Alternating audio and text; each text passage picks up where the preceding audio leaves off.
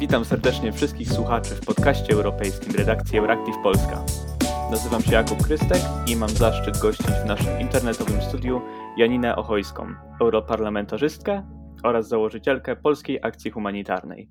Dziękuję za przyjęcie naszego zaproszenia i witam panią poseł. Witam państwa bardzo serdecznie. Dziś rozmawiać będziemy na temat Afganistanu. Przyjrzymy się reakcji Unii Europejskiej na przejęcie kraju przez talibów, ale i jej wieloletniej działalności humanitarnej w tym kraju. Zastanowimy się również, jak wygląda obecnie sytuacja lokalnej ludności i jak z dnia na dzień może się zmienić respektowanie ich praw. Od ponad miesiąca z kraju wycofują się wojska amerykańskie. Wtedy talibowie rozpoczęli ofensywę. W dwa tygodnie od początku sierpnia tak naprawdę przyjęli cały kraj. 15 sierpnia upadł Kabul. Cały świat zachodni, w tym Unia Europejska, patrzy z przerażeniem na rozwój wydarzeń. A więc jak wyglądała dotychczasowa polityka Unii Europejskiej w stosunku do Afganistanu i czy interwencja zbrojna koalicji cieszyła się poparciem z jej strony? Nie wydaje mi się, żeby Unia Europejska wyrażała jakoś tak jednoznacznie poparcie dla tej interwencji. To miało miejsce 20 lat temu, e, początek tej interwencji. E, natomiast e, niewątpliwie Unia Europejska i wspierała, popierała i finansowała e, różne programy pomocy w Afganistanie. Chyba na tym najbardziej skupiała się ich rola.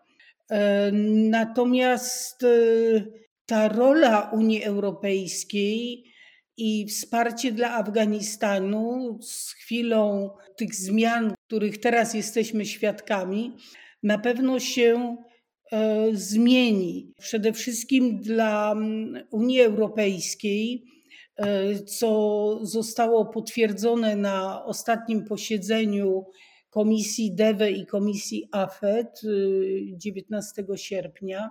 E, na tym posiedzeniu no, wszyscy jednoznacznie stwierdzili, że na pewno priorytetem powinny być działania pomocy humanitarnej.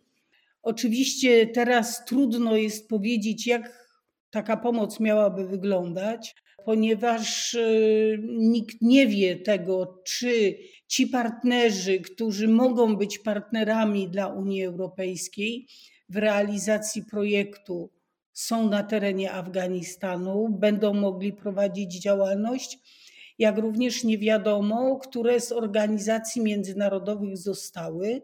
Zostały y, jakieś organizacje, z którą y, Polska Akcja Humanitarna teraz będzie współpracowała.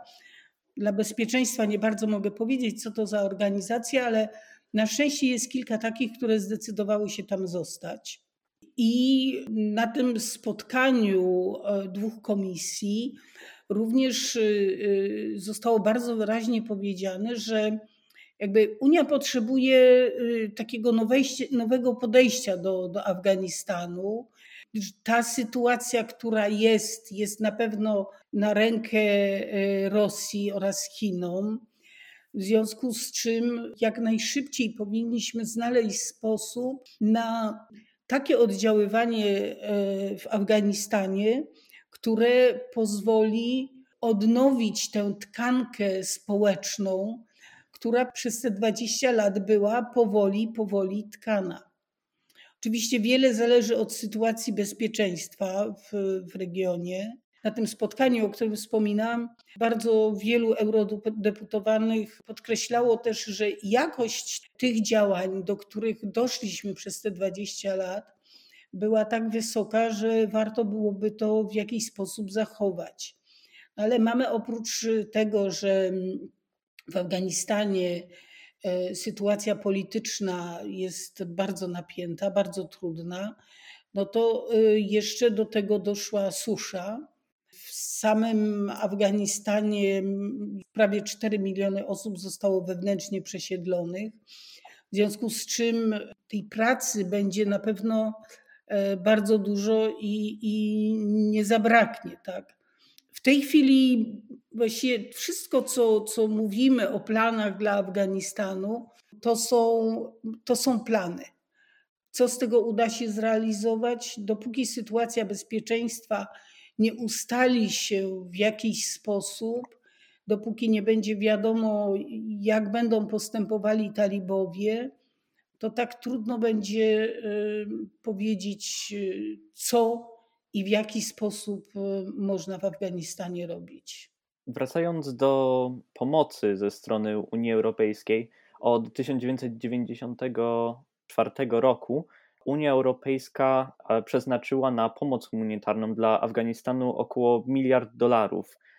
Co udało się nam z tej pomocy osiągnąć i co stworzono w Afganistanie za te pieniądze przez ten cały czas? Niewątpliwie bardzo dużym sukcesem było finansowanie powstawania i rozwoju różnego y, rodzaju inicjatyw obywatelskich. Najczęściej to kobiety były inicjatorkami i również y, to one te projekty realizowały. I były to projekty zarówno dziennikarskie, wydawnicze. Poza tym inicjatorami różnego rodzaju aktywności byli też młodzi ludzie. Bardzo często te inicjatywy dotyczyły edukacji, rozwoju edukacji. E, również e, były to e, różne programy kulturalne, rozwoju kultury, pokazaniu też tradycji Afganistanu, chodziło dużo prasy, powstawały organizacje kobiece, które miały za zadanie podnosić świadomość kobiet, ich praw, zarówno wobec państwa, jak i praw, które są przynależne kobietom. Kobiety uczyły się też, w jaki sposób takie prawa dla siebie wywalczyć. E, to, co było ważne, to wyjście również poza duże miasta. Oczywiście z dotarciem na wioski pewnie potrzeba by było jeszcze co najmniej 10 lat takiej spokojnej pracy, ale i tak y, uważam, że dużo dało się zrobić. Afganistan po tych 20 latach stał się zupełnie innym krajem. Krajem, gdzie na ulicy można było spotkać Afganki, można było rozmawiać y, z Afgańczykami, Afgańczycy z obcokrajowcami. Jedynie był lęk, jeśli chodzi o zamachy, no ale zamachy nie dzieją się codziennie i nie wszędzie. W związku z tym to pozwalało na bardzo dużą e, swobodę w, w działaniu. My, jako organizacja, skupiliśmy się głównie na budowie dostępu do wody, zwłaszcza na terenach wiejskich, ale też w ubogich dzielnicach Kabulu oraz na budowie szkół. Uznaliśmy, że ten dostęp do, do edukacji, szkolenia na, dla nauczycieli, nauka języka angielskiego, nauka obsługi komputera, że to są takie umiejętności bardzo potrzebne we współczesnym y, świecie. I właściwie, wie pan, na ulicach Afganistanu, pytając o drogę, można było zaczepić Afgankę i na pewno potrafiłaby powiedzieć po angielsku, gdzie znaleźć daną ulicę. Więc y, te 20 lat dało ogromną zmianę, bardzo pozytywną i przede wszystkim taką dającą nadzieję, zmianę też we względnym spokoju. To wszystko teraz uległo, nie chcę powiedzieć zniszczeniu, dlatego że tej tkanki społecznej tak łatwo zniszczyć się nie da, ale e, warunki do tego, żeby ona się rozwijała, zostały bardzo poważnie e, ograniczone. No i to na pewno wpłynie zarówno na plany pomocy, i to i tej humanitarnej, no bo jest pytanie, tak, kto będzie odbiorcą tej pomocy? Czy to będą organizacje, które założą talibowie, czy będziemy mogli działać za pośrednictwem sprawdzonych już partnerstw? Czy one zostaną uznane przez talibów? Jakiego rodzaju to będzie miała być pomoc? Czy stricte humanitarna? Czy raczej pomoc, która będzie służyła dalszemu rozwojowi edukacji, zwłaszcza edukacji kobiet oraz y, powstawaniu różnych inicjatyw obywatelskich. No myślę, że z tym ostatnim może być bardzo trudno. Teraz po ucieczce prezydenta Ganiego z kraju i upadku Kabulu oraz praktycznie wszystkich dużych miast e, w Afganistanie i większości prowincji na rzecz talibów. Mówiła Pani o tym zagrożeniu, e, jakie spotkało formujące się społeczeństwo obywatelskie w Afganistanie. Więc jaka jest tak naprawdę szansa, że talibowie spełnią swoje obietnice z ich pierwszej konferencji prasowej, czyli to, że będą respektować prawa kobiet, albo że nie będą ścigać kolaborantów, czyli urzędników państwowych, byłych żołnierzy, policjantów? I co będzie z afgańskimi kobietami, e, z mniejszościami etnicznymi, z religijnymi, ale także i nie zapominajmy seksualnymi w tym kraju. Obawiam się, że obietnice talibów są puste, że one służą tylko i wyłącznie do uspokojenia e, sytuacji. Oni chcą na spokojnie przejąć władzę, wdrożyć e, swoje prawa i stworzyć ta, takie grupy, które będą mogły kontrolować e, respektowanie tych praw przez nich narzuconych. Nie wierzę talibom. Ja byłam w Afganistanie wielokrotnie, chociaż już niestety dawno temu, ostatni raz w 2009 roku. I to, co słyszałam od ludzi o czasach, kiedy talibowie rządzili, jak to wyglądało, jak bardzo niebezpieczne było nawet takie życie codzienne, zwykłe, to pokazało mi, kim talibowie są Y, słuchając teraz głównie jednak wypowiedzi kobiet afgańskich, które nie wierzą w tę przemianę talibów, y, myślę, że utrzymanie takiej działalności, utrzymanie edukacji dla kobiet, ona oczywiście będzie, y, bo całkowicie przynajmniej na razie talibowie nie będą mogli wyrugować kobiet z uniwersytetów, z różnych zawodów, e, ale to się pomału będzie działo. E, natomiast na pewno nie będą mogły kobiety ani się tak swobodnie poruszać, ani nie będą mogły swobodnie prowadzić działalności. Zawsze będzie przy nich jakiś mężczyzna, który będzie pilnował tego, co one robią. Powie pan na, na przykład fakt, że um, bardzo dużo kobiet wykształciło się E, na lekarzy, na pielęgniarki, no one są dzisiaj bardzo potrzebne, ponieważ chcąc chociaż jakoś e, rozwinąć służbę zdrowia, czyli zapewnić społeczeństwu pewien taki komfort, potrzebują kobiet lekarzy, ponieważ mężczyzna lekarz nie może zbadać kobiety. Więc są takie zawody, w których e, kobiety mają szansę dłużej się utrzymać.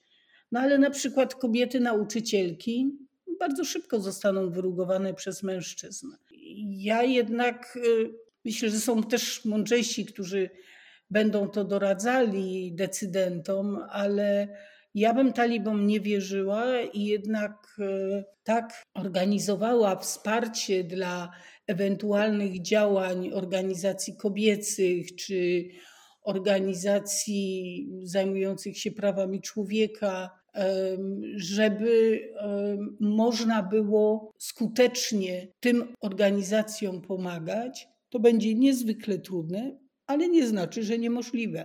Obecnie Unia Europejska deklaruje, że nie będzie uznawać, nie będzie uznawać rządu talibów ale czy być może w dalszej przyszłości możliwe jest to, że jeżeli ład w Afganistanie utrzyma się i talibowie wciąż będą mieli władzę, czy Unia Europejska będzie próbowała ponownie nawiązać stosunki z Afganistanem i być może nawet uzna talibów jako prawowitą władzę? Wie pan, ja bym się tak od tego za bardzo nie odżegnywała, bo nikt z nas nie wie, jak będzie. I teraz to tak sobie trochę gdybamy, prawda? No ale załóżmy, że talibom uda się uspokoić nastroje społeczne, że wprowadzą taką e, względnie bezpieczną sytuację, w której będzie możliwe podejmowanie jakichś działań również przez kobiety. Jeżeli uda im się zakończyć walki plemienne, no to kto wie, czy Afganistan nie stanie się takim partnerem, bo jakby popatrzeć na to do drugiej strony, no to biorąc pod uwagę bogactwa naturalne Afganistanu, potencjał tego kraju, no to jest to na pewno bardzo interesujący rynek. Ja oczywiście mówię to nie jako osoba, która by popierała nawiązywanie e, e, kontaktów z talibami i nawiązywanie z nimi współpracy, ponieważ uważam, że to są zbrodniarze, to są ludzie, którzy mają na rękach krew i ja nie wyobrażam sobie współpracy z takimi ludźmi. E, natomiast wiem, że w polityce różnie to bywa. Politycy dość szybko zapominają. No i może, może to wyglądać bardzo różnie, ale w tej chwili absolutnie o niczym nie można przesądzać, bo nikt z nas nie wie, co dalej talibowie zrobią i jakie będzie ich zachowanie. No, od tego wszystko jest, jest uzależnione. A jak będzie wyglądał los tłumaczy i innych mieszkańców Afganistanu, którzy współpracowali z siłami koalicyjnymi i z państwami zachodnimi i czy Unia Europejska robi coś, żeby im pomóc? No mamy do czynienia z ewakuacją, która idzie lepiej lub gorzej, ale jest. Tak. Amerykanie twierdzą, że nie wyjadą z Afganistanu, dopóki wszyscy, którzy powinni być ewakuowani, nie będą już ewakuowani. Na pewno osoby, które pozostaną, tłumacze, e, których dokumentacja gdzieś jest, jeżeli przez nieuwagę nie zostanie spalona, jeżeli ktoś nie doniesie, no, talibowie na pewno takich osób, które współpracowały z obcokrajowcami, zwłaszcza z amerykańskim wojskiem, talibowie takich ludzi będą szukali i czy odbiorą im życie, czy tylko utną rękę albo nogę za karę, no to trudno powiedzieć, ale myślę, że ten lęk, taki paniczny lęk e, osób, które próbują dostać się do, do samolotu, lęk ludzi, którzy już opuścili ten kraj, wiedząc co będzie, nie mając nadziei na dostanie się do samolotu, będą próbowali przedostać się do któregoś z krajów Unii Europejskiej.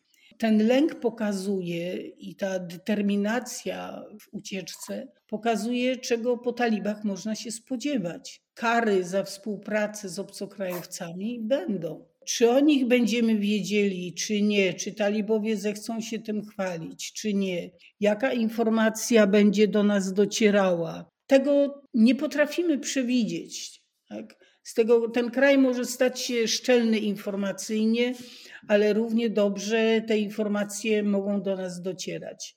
Także trudno powiedzieć, e, jak to będzie wyglądało po. Natomiast teraz, kiedy trwa jeszcze ewakuacja, na pewno należy zrobić wszystko, żeby wyciągnąć jak najwięcej ludzi. Z drugiej strony, ta y, sytuacja związana z ewakuacją, musimy też tego mieć świadomość, w pewien sposób drenuje Afganistan, bo wyjeżdżają ci wykształceni, wyjeżdżają ci, którzy znają języki, wyjeżdżają ci, którzy mają środki i to czasami niemałe, no bo ich po prostu na to stać, prawda? Więc y, ewakuacja dla każdego z Afgańczyków, którego życie jest zagrożone, jest niezwykle ważna. No ale też pamiętajmy, że to jest i druga strona medalu. Ja oczywiście nie chcę w żaden sposób sugerować tego, żeby takich ludzi nie, nie ewakuować, tylko żeby mieć świadomość tego, że ten drenaż on spowoduje jeszcze większą konieczność e, rozwijania różnego rodzaju i na różnym poziomie edukacji takiej, która y, tym elitom pozwoli się mm, odnowić. Jak dużo osób tak naprawdę może uciec z Afganistanu przez to, że talibowie przejęli władzę? Mówiła Pani o tym drenażu a te wszystkie osoby będą najprawdopodobniej chciały uciec do krajów o wiele bezpieczniejszych i bogatszych, tak jak na przykład kraje europejskie. Czy Unia Europejska może znaleźć się w podobnej sytuacji, co na przykład w 2015 roku, czyli ten tak zwany kryzys migracyjny i otaczającego nagonka populistycznych polityków?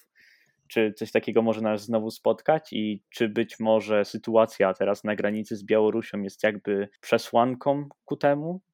E, tutaj zawarł Pan y, w tym, jedno w tym jednym pytaniu y, kilka kwestii. Ile osób może uciec? Afganistan liczy około 35 milionów mieszkańców. Taka jest podobna y, liczba mieszkańców do, do naszej. Ale część z tych osób jest już wewnętrznie przemieszczonych, te 4 miliony, o których się mówi, no to, to są ludzie, którzy e, będą próbowali znaleźć sobie jakieś inne miejsce osiedlenia, będą musieli. Czy to będzie poza Afganistanem, czy gdzieś w pobliżu, czy będą starali się dotrzeć do Europy, trudno powiedzieć. Ja obawiam się tego, że ilość migrujących Afgańczyków będzie można liczyć na miliony. To oznacza, że y, gdzieś trzeba będzie tych ludzi przyjąć. I teraz y, wie pan, Kryzys migracyjny, tak zwany kryzys migracyjny z 2015 roku to ten kryzys tak naprawdę to miały, o, o, przepraszam, o takim kryzysie, to tak naprawdę mogą mówić Niemcy, które przyjęły prawie milion uchodźców. O takim kryzysie może mówić y, Pakistan, Uganda, e, może mówić Jordania, może mówić y, Liban, e, gdzie y, e, liczba uchodźców no, od półtora miliona w Libanie po, po 3,5, a może i nawet więcej w Turcji, w Pakistanie, Ugandzie też ponad milion uchodźców, więc to jest dopiero kryzys humanitarny. Tak? Na 500 milionową Europę, no nawet jeżeli przyjdzie tutaj milion uchodźców, no to można sobie łatwo policzyć, prawda, ilu uchodźców będzie przypadało na, na, na ile osób. To jeszcze nie był kryzys. Kryzys dopiero może być i pytanie jest takie, czy my jako Europa jesteśmy na to przygotowani?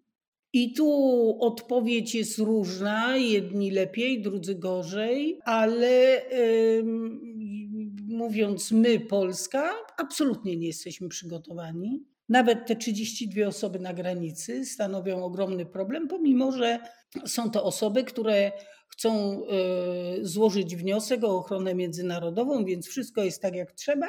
No ale z jakichś powodów wojsko, policja czy, czy Straż Graniczna, nie wiadomo już tak naprawdę kto tam jest e, na tej granicy, nie chce tych ludzi wpuścić.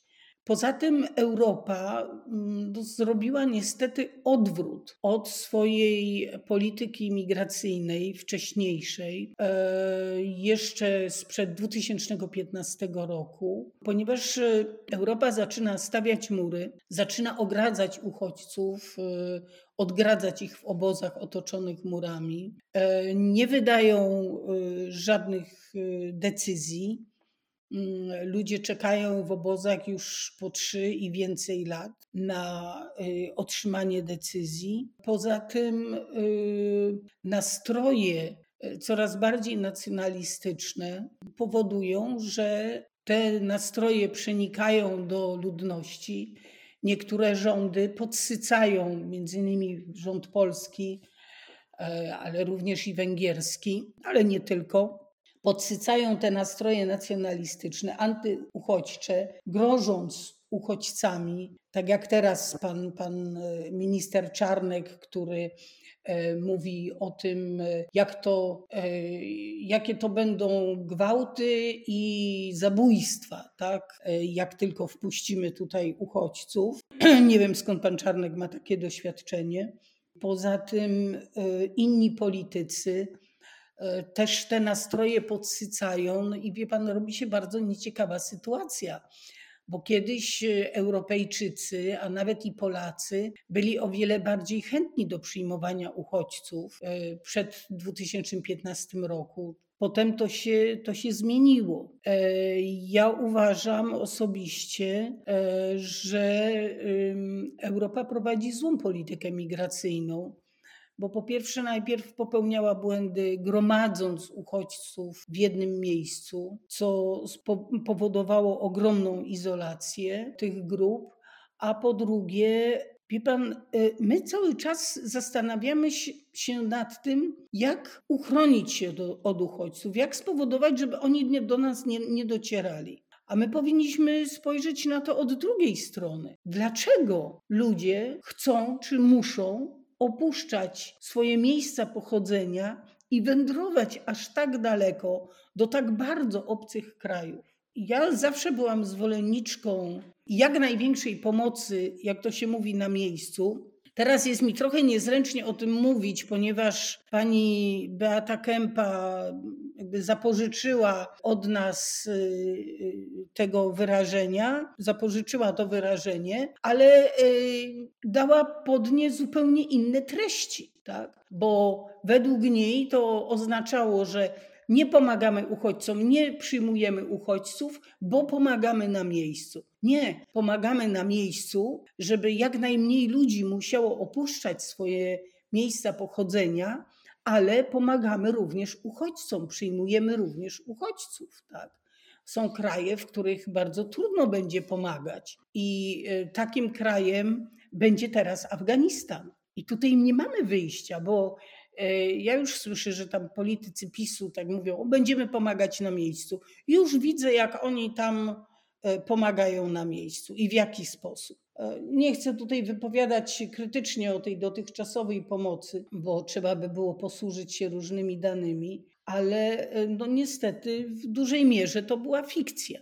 Jeżeli taką fikcję mamy podtrzymywać, ale mówiąc o tej prawdziwej pomocy na miejscu, o tym, żeby budować dostęp do wody, żeby pomagać rozwijać indywidualne rolnictwo, żeby nie grabić krajów za niewielkie pieniądze e, z ich surowców naturalnych, tylko traktować te kraje jako rzeczywistych partnerów, tak, żeby mogli dzięki swoim surowcom się rozwijać, sprzedając te surowce, używając tych surowców, produkując u siebie różne e, dobra pożądane na całym świecie.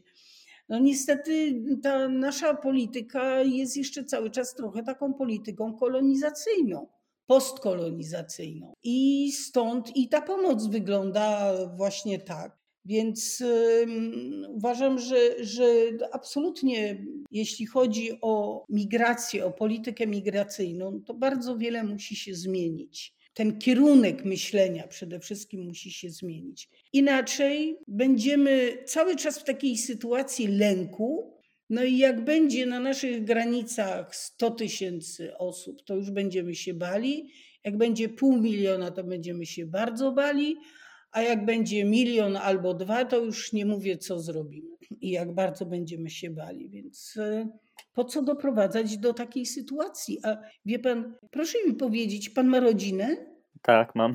No właśnie. I y, co by pan zrobił, gdyby y, tam, gdzie pan mieszka, wybuchła wojna, spadałyby bomby na głowę, albo przyszliby właśnie talibowie i wzięli, nie wiem, pana siostrę, córkę, no nie wiem w jakim są wieku, tak, ale siłą za żonę, to co by pan zrobił? Na pewno próbowałbym szukać bezpieczniejszego miejsca dla siebie i rodziny. Zresztą, jak większość osób w każdym konflikcie. Każdy. Każdy, każdy, proszę pana, chce ochronić swoją rodzinę, chce dać y, swoim dzieciom jak najlepsze wykształcenie, chce, żeby dzieci miały lepsze życie niż mieli ich rodzice, więc y, to jest zupełnie naturalne. I teraz y, dlaczego nie pozwolić ludziom rozwijać się tam, skąd pochodzą? Wie pan, jak, Izra jak Izraelczycy potrafią tak nawodnić pustynię, że rosną tam gaje palmowe, to każdą pustynię można nawodnić. Tylko potrzeba wody. No a jak dostać się do wody, no to już niech myślą ci, którzy mają e, większe doświadczenie, ale ja z mojego skromnego doświadczenia wiem, że woda jest prawie wszędzie, tylko trzeba odpowiednio głęboko wiercić czasami. Jeszcze tak na koniec, wracając do tematu Unii Europejskiej, a, a sytuacji w Afganistanie i podsumowując, czy zgodziłaby się w sumie Pani z tezą, że ten kryzys, e, który e, widzimy teraz w Afganistanie i który powoduje, że ludzie uciekają do Europy, uwidacznia to, w jaki sposób negatywnie zmieniła się Europa prze, od, od ostatniego kryzysu migracyjnego, tak zwanego? Czy to pokazuje, jak bardzo Europa stała się niehumanitarna i często nawet w swojej polityce po prostu antyludzka? Tak, tak, absolutnie tak. Staje się niehumanitarna, staje się antyludzka. I te nastroje od tego ostatniego kryzysu humanitarnego. Ja tak podkreślam to słowo kryzysu, bo to wie pan, tak jak mówiłam, no to, to nie był największy kryzys humanitarny i uchodźczy, jeśli chodzi o świat, no ale to tak możemy sobie nazwać. Niestety od, od tego czasu te lęki, które w ludziach obudzili politycy, powodują, że dzisiaj, nawet w najbardziej otwartych społeczeństwach, bardzo trudno jest mówić o przyjmowaniu uchodźców. A poza tym, wie pan, Polska, ja już nie mówię o innych krajach, ale Polska ma y, na sobie ogromny grzech niewzięcia udziału w relokacji uchodźców. I założę się, że jak na naszej granicy białoruskiej pojawią się kolejni uchodźcy i będzie ich o wiele więcej, to będziemy domagać się, żeby kraje Unii Europejskiej pomogły nam w relokacji. No, ciekawa jestem, jakie miny będą mieli ci panowie, jak będą zwracali się do Unii Europejskiej o taką pomoc. Bo jak mówimy o solidarności, to ona działa w obie strony. Miejmy więc nadzieję, że Europa jeszcze w przyszłości powróci do swoich oryginalnych wartości tolerancji, uszanowania ludzkiego życia oraz jego godności i że zobaczymy jeszcze w przyszłości Europę, która będzie pomagała tym, którzy tej pomocy potrzebują. Chciałbym bardzo podziękować za wywiad. Na koniec powiem panu, że ja bardzo wierzę, że taka Europa może być. Po to między innymi też poszłam do parlamentu. Oczywiście nie spodziewałam się, że wydarzenia potoczą się tak, a nie inaczej i to zadanie jest teraz o wiele trudniejsze. Ale ja, ja wierzę jednak w siłę, która drzemie w człowieku i która jest siłą dobra. I wierzę też w taką Europę, która będzie tą Europą braterską, solidarną, taka jaka e, powstawała wtedy za czasów e, Schumana, taka jaką była, kiedy my wstępowaliśmy do Unii. Chciałabym, żeby taka Unia znowu była. Więc jeszcze raz dziękuję za przyjęcie naszego zaproszenia i za udzielenie nam wywiadu.